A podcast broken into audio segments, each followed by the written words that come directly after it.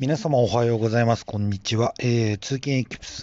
エキスプレス第132回目の収録配信を始めたいと思います。えー、今日は6月の20、えー22時、22日の火曜日ですね。時間は朝の6時45分を少し回ったところです。えー、火曜日です。これから出勤です。えー、出勤ですけども、まだ出勤まで時間がありますので、えー、収録をしてみようと思います。出勤前のえー、収録になります。この番組は私、通勤太郎が通勤の行き帰りにつぶやいた独り言を主に収録配信しております。しかしですね、えー、今日のように通勤の行き帰り以外に収録配信することもまあまあまああるわけです。半分以上が通勤時以外の時に収録配信してる模様だと思います。えー、今日は何の話をしようかと言いますと、えー、日曜日に井上尚弥選手が、えー、ラスベガスでフィリピンのダスマリナスという選手と、えタイトルマッチ、防衛戦を行った、見た感想を配信したいと思います。えまあ、私はコアなボクシングファンではないですが、大きな試合、タイトルマッチなどは、えー、見れれば見るようにしています。とはいえですね、これの放送は、えー、ワウワウでの放送でしたので、私は、えー、基本的には見ることができません。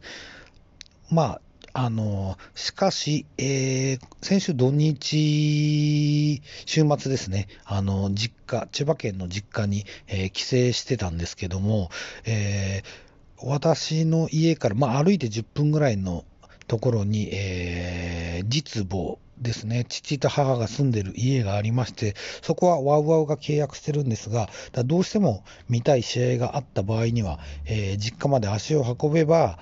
えー、見ることができます。ただ、えー、その日に、えー、大阪に戻らなくてはいけなかった都合上もありまして、どうせ見れないんだろうなと思ってたんで、ワウワウの時間は詳しくチェックしてなかったんですが、昼ぐらい、日本時間の昼ぐらいには、放送してたんですね。えー、現地時間では6月19日でした。えー、井上尚弥選手っていうのを、えー、振り返りますと、この選手は今、2団体の、えチャンピオンです。えー、WBA と、えー、WBA の世界バンダム級と IBF の世界バンダム級の2団体のタイトルを持っております。それの防衛戦が行われました。あのー、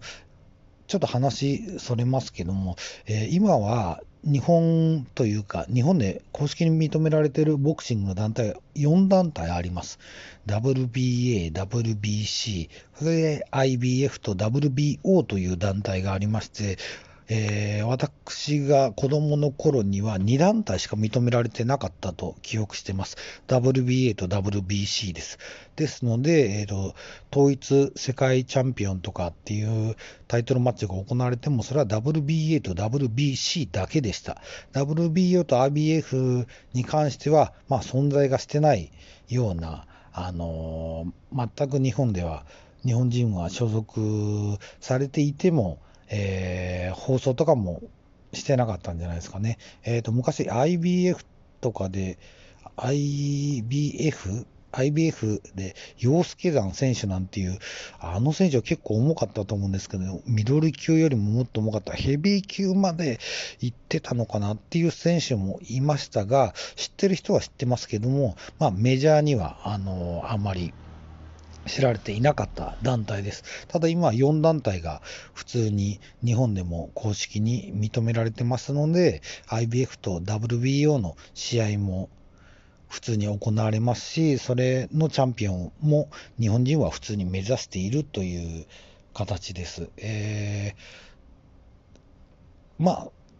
遅れましたけど、試合の内容に行きましょう。まあ、強かったですね、井上尚弥選手。まあ、井上尚弥選手、強いのはもう周知のことですけども、えー、バンダム級ですよね。戦績を見ると、えー、20戦17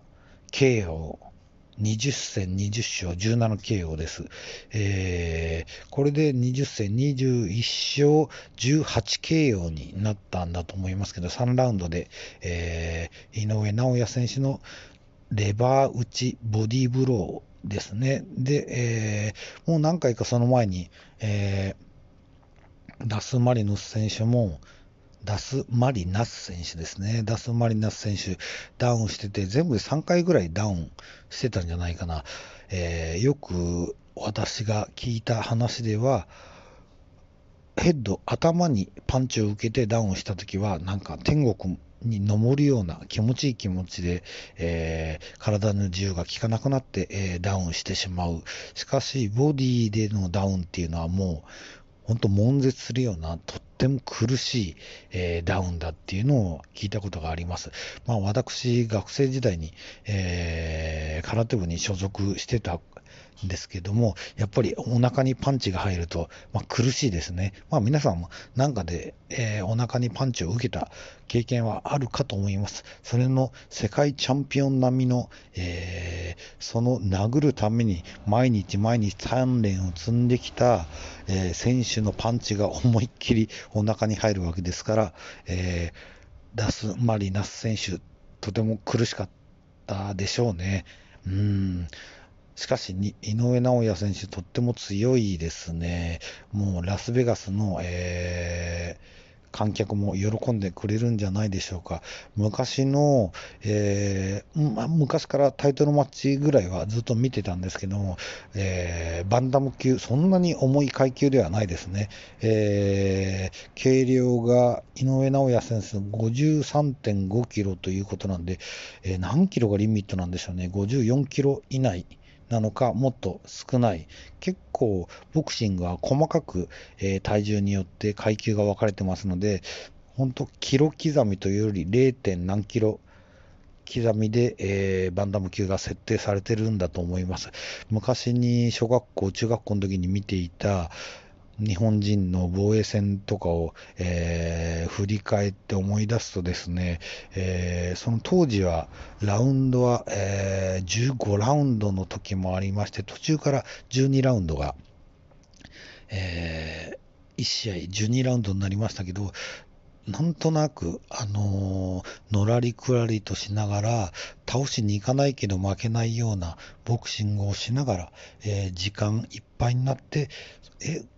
それでも判定でなんとか防衛するっていうような試合が続いてたイメージ、記憶があります。あのー、見てでもあんまり面白くないですね。たまに、まあ、辰吉、丈一郎選手みたいに、勝つも負けるも、派手に KO で勝ったり KO で負けたりっていう選手もいましたけども基本的に負けない試合をしながら、えー、それでもなんとなく押されながらそれでも結果、えー、判定では勝っちゃうみたいな試合が多かったイメージがありますが、えー、井上尚弥選手の試合は全然そんなことはなくてですね、えー、もうガチに倒しに行って、えー、その通りにすっきり倒すという、感じなので、見てて、えー、ボクシングを知らない人が、そんなに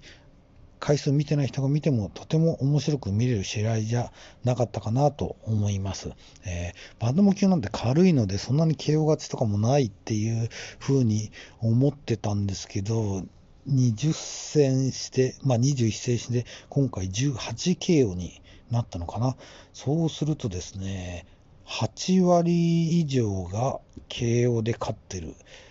ていうのはものすごいことだと思います。